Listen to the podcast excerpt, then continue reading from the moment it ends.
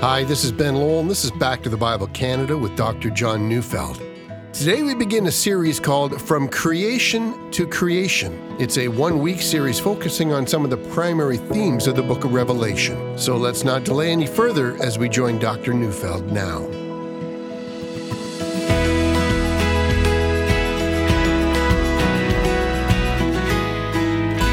The Bible tells but one story.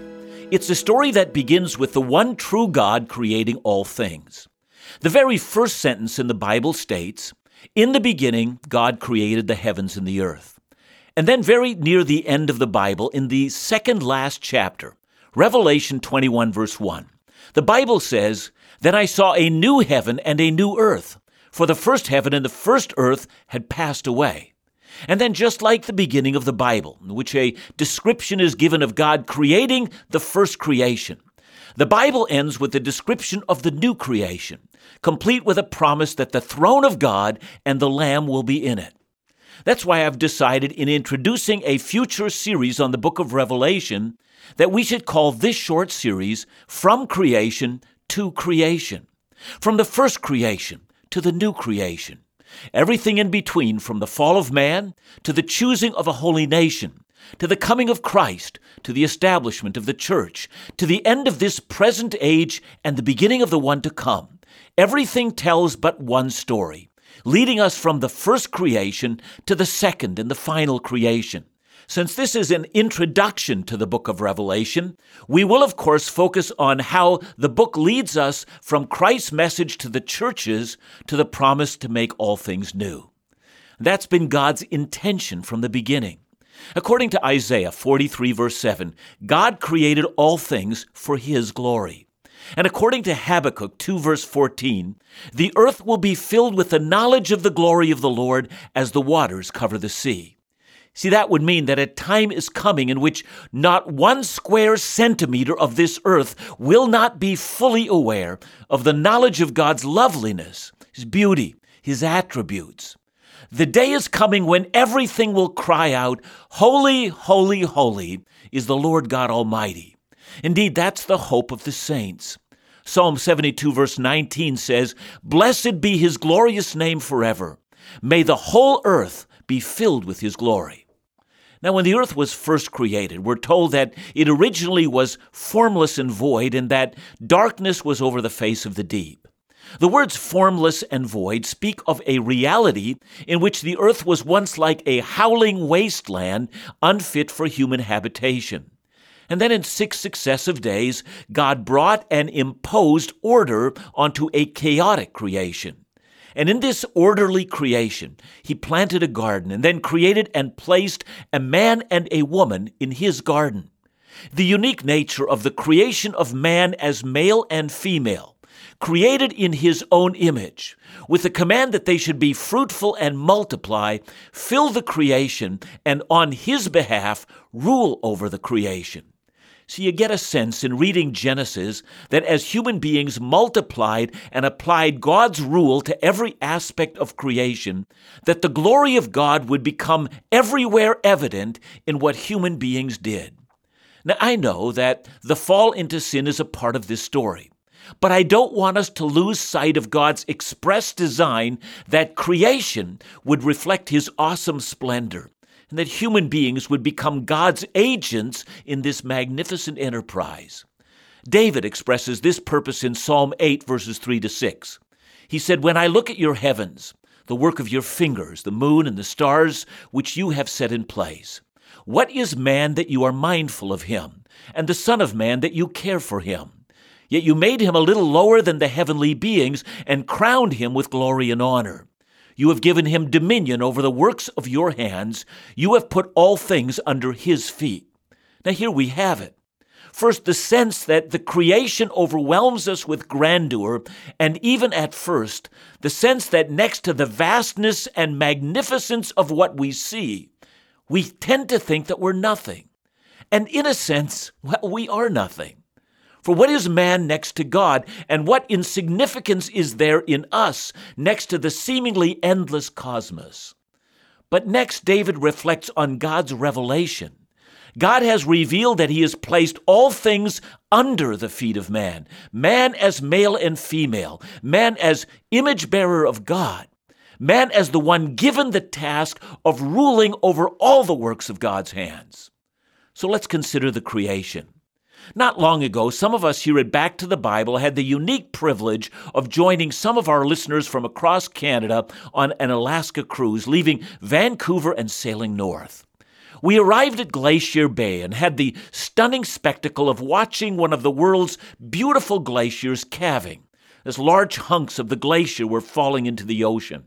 See, that glacier is about a kilometer and a half wide and has the height of about a 40 story building. The glacier has an amazing story in that by the year 1916, it had shrunk back by about 105 kilometers from its original size. Now, since that time, the glacier has been making an amazing rebound, growing and thickening dramatically each year, making back the ground that it had once lost. It's a part of the structure and the, the symmetry that God has placed into the natural world. I had a David experience as I looked at it. It was so grand and vast that I found myself caught up in the majestic work of my God, filled with wonder and praise, and yet also overwhelmed with the destiny that God, in His grace, had given to me. But then I remembered that as stunningly beautiful as the earth is, and it still is, that this is a fallen earth. Romans 8:20 reminds us for the creation was subjected to futility not willingly but because of him who subjected it in hope that the creation itself will be set free from its bondage to corruption. You know, as precious as this earth is, it's still an earth in bondage that awaits for all things to be made new. And that's where the book of Revelation comes in. The time is at hand when all the purposes of God in creating the world in the first place and our place in it, all of this will be fulfilled. And in this, I'm reminded of what C.S. Lewis once wrote about human longings and then about creation. Have a listen to what he said. He said, The Christian says creatures are not born with desires unless satisfaction for those desires exist. A baby feels hunger. Well, there is such a thing as food. A duckling wants to swim. Well, there is such a thing as water. Men feel sexual desires. Well, there is such a thing as sex. If I find in myself a desire which no experience in this world can satisfy, the most probable explanation is that I was made for another world. If none of my earthly pleasures satisfies it, that does not prove that the universe is a fraud. Probably earthly pleasures were never meant to satisfy it, but only to arouse it, to suggest the real thing. If that is so, I must take care, on the one hand, never to despise or to be unthankful for these earthly blessings, and on the other hand, never to mistake them for something else of which they are only a kind of copy or echo or mirage. I must keep alive in myself the desire for my true country, which I shall not find until after death. I must never let it get snowed under or turned aside. I must make it the main object of life to press on to that country and to help others to do the same. I think Lewis was right. I think that living in a fallen and cursed creation awakens in us, in all who hope in Christ, that the thing we enjoy and love is but a faint reflection of something that we genuinely desire. The physical beauty of this earth is but a copy, an echo, a mirage perhaps, or a faint whisper of the real thing itself. We can hardly put our finger on it, but the thing we desire is the new heavens and the new earth and the glory of God and finding our place within it. Now, in this, I'm reminded of Revelation 4, verse 11. The scene being depicted is the throne room of God in heaven, and surrounding the throne are four living creatures, creatures of a kind we've never seen. And among them are 24 elders who are removing their crowns from their heads and falling down before the throne of God. The 24 elders say, Worthy are you, O Lord our God, to receive glory and honor and power, for you created all things, and by your will they existed and were created.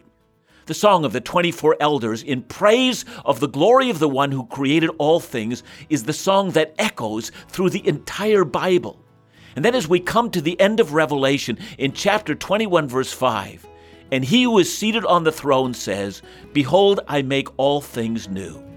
So when Christians revel in creation, we are reveling in the glory of God and are left with an unfulfilled longing for that which will yet one day be.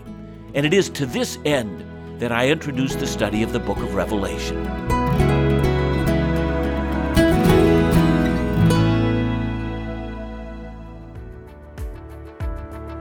Following Christ involves offering Him everything. Therefore, it naturally follows that following Christ includes our money and our resources.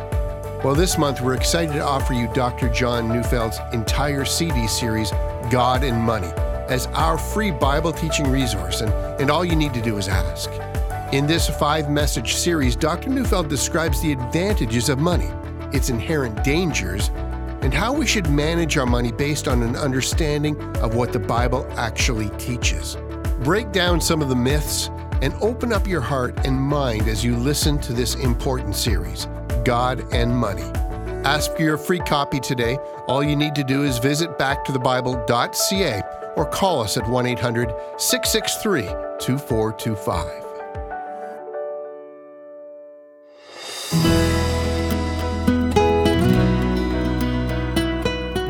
There are a number of reasons why many Christians hesitate to study the book of Revelation. For one, most of us know that the book has created a great deal of disagreements among Bible believing Christians. Some of us are pre tribulational, others are mid tribulational, and still others post tribulational. Then there are the amillennialists and the premillennialists, and then there's the always favorite panmillennialists, those who simply believe that everything's going to pan out in the end. Well, to the most part, panmillennialists, as they have jokingly called themselves, simply don't want to get into the details. Uh, they are content to remain ignorant of the specifics. But when we do that, I think we betray a lack of interest in the teachings surrounding the second coming of our Lord. There are other reasons why some believers feel uncomfortable with Revelation. Some of us know that there have been those who have made a career out of doing nothing but teaching on end times. They'll often have a newspaper in one hand pointing out how today's news is already predicted in the book of Revelation. Want some examples? Well, some Bible prophecy teachers said that when Israel became a nation in 1948, that the prophetic calendar started ticking. Now, of course, they didn't have a verse for that, but some thought they did. And so in Matthew chapter 24, verses 32 to 34, we hear Jesus saying, From the fig tree learn its lesson. As soon as its branch becomes tender and puts out its leaves, you know that summer is near. So also when you see all these things, you know that he is near at the very gates. Truly I say to you, this generation shall not pass away until all these things take place. You know, that one passage has created a great deal of controversy. There are those who have argued that the fig tree represents Israel, and therefore the generation that saw Israel become a nation will not pass away before the second coming of Jesus. Now, there have been those who emphatically stated that a biblical generation consists of 40 years. Now, imagine that. Many Bible prophecy teachers just a short time ago argued that since Israel became a nation in 1948, that Christ would have to have returned by 1988. And when that didn't happen, they said that sometimes a generation is 50 years, and, and that took us to 1998. And at the time of this recording, it's been almost 70 years since Israel became a nation.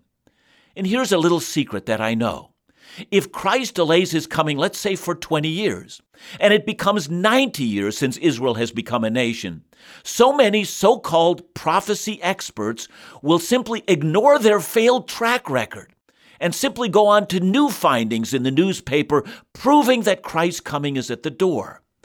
And those of us who are either blessed or cursed with a memory and remember all the foolish things that have been said Everything from evidence that the formation of Israel starts the prophetic clock ticking, to the year 2000 being the date with destiny, to four blood moons, to the latest Palestinian uprising, to the next bit of trouble in Europe, to the fact that our society is moving to a cashless electronic banking system. See, all manner of people have thrown up their hands in despair. They just don't want to hear this kind of talk anymore. They're tired of all of it never bringing about the soon times of the end. And I, for one, don't blame them. I call this approach to Revelation the science fiction approach. But a study in Revelation doesn't have to lead us down the pathway of endless speculation. We can approach the book of Revelation very much like we approach all manner of other Bible books. After all, does the book of Ephesians or 1 Peter or, or the book of Luke suggest that we should add to our study all our speculations? Well, of course not. And that's why I would want us to approach the book of Revelation not with a newspaper in our hand, but with the rest of the Bible in our hand. And what we will find is that Revelation is actually filled not with endless speculations, but with a host of quotations from the rest of the Bible. And after the quotations, numerous allusions from the rest of the Bible. Seen rightly, we should notice that Revelation is a book that masterfully incorporates and, and summarizes and draws to its completion the entirety of the Scripture. Revelation draws chiefly on nine Old Testament books. They are Exodus, the Psalms, Isaiah, Jeremiah, Ezekiel, Daniel, Joel, Amos, and Zechariah. Therefore, far more important than finding out what prognosticators are saying about the future is the importance of discovering what these key Old Testament books are really saying. Dennis Johnson, in his commentary on Revelation, points out that in 1845, a commentary on Revelation came about as the result of a remarkable set of events. The author, Moses Stuart, who produced the 1845 commentary in two large volumes, did so only after many years of study, not in the book of Revelation, but after 10 years of studying the Hebrew prophets in the Old Testament. Only after that did he feel qualified to study John's revelation, since John himself made such wide use of the prophets themselves. Let me quote from Dennis Johnson. As Moses Stuart recognized the visions of Ezekiel, Daniel, Zechariah, and others provided not only a fertile field from which the images of Revelation have been harvested, but also a genre, that is, a community or family of literature whose members are related to each other in style and therefore in the expectations evoked in the readers. And so we might be helped to understand that rather than telling us when we will be raptured or when the Antichrist appears or whether there will be a 10 nation European confederation in the last days, rather the book is interested in telling us how the hopes of the ancient prophets are being fulfilled and also how the grand narrative of the Bible is working its way to its conclusion. That leads me to one more important point. The title of the book, Revelation, should interest us. The Greek word for revelation is the word apocalypsis. Now, in this, there's probably some confusion. Many of us are aware that the phrase apocalyptic literature is a type of literature found in the ancient world that made use of dramatic and even grotesque images. Furthermore, it carries the idea of the end of the world. And if you've ever heard someone say that what's happening, let's say in the Middle East, sounds apocalyptic, we mean that there is so much horror going on, it, it feels like the end of the world. And for many of us, that's what apocalyptic actually means. And in truth, we don't have to read Revelation long before we encounter, well, the, the four horsemen of the apocalypse, bringing everything from conquest to, to war to famine and then to death. We read of the seven bowls of wrath poured out onto the earth, producing painful sores on people, the sea being turned into blood, and the sun scorching people so that they cry out in their agony. We read of the beast and then of the false prophet and of the prostitute of Babylon who sits on a beast and is drunk with the blood of the saints. Now, images like this fill us with a dread of what might be happening next. But long before we dive into what this means, we do well to reconsider our word apocalypsis. The Greek word simply means the removal of a veil so that we can see what lies behind. In Matthew 10, verse 26, Jesus tells of a time when all that is now covered will be revealed. And so that's what Revelation does. It lifts the cover of something that is now to be revealed. Now, isn't that surprising? Revelation reveals, not conceals. Too many of us have thought of this book as containing nothing but mysteries that no one will understand until Christ returns.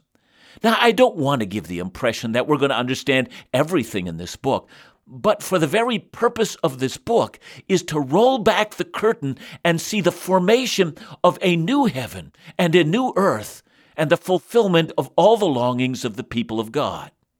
I think that when Revelation was first read by, by the seven churches that are now in what is now the nation of Turkey, that when those first Christians read it, they felt like the veil had been lifted and they saw something of what God was up to. They weren't mystified, they were enlightened, for the veil had been lifted. And in the end, Christians must see a grand drama, starting with the one glorious God, moving from this sin cursed creation to a new creation when the whole earth will be filled with the glory of the Lord as the waters cover the sea.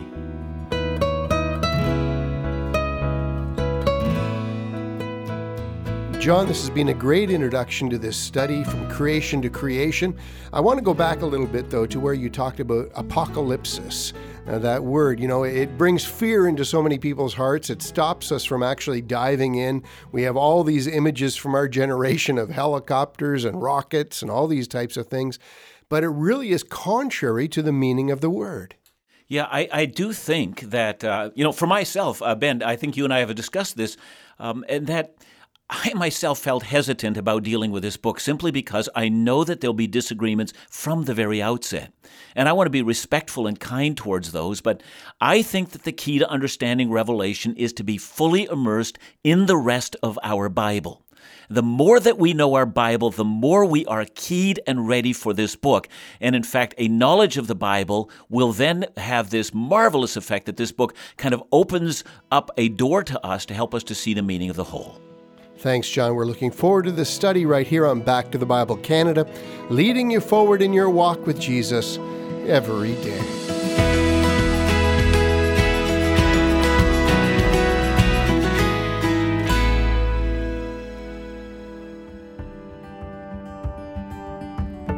Today, there are 1.6 billion websites on how to get rich quick. I'm, I'm only joking. You know, but our TVs promise that a newer car, a colder drink, or a bigger house will be just the ticket to bring joy.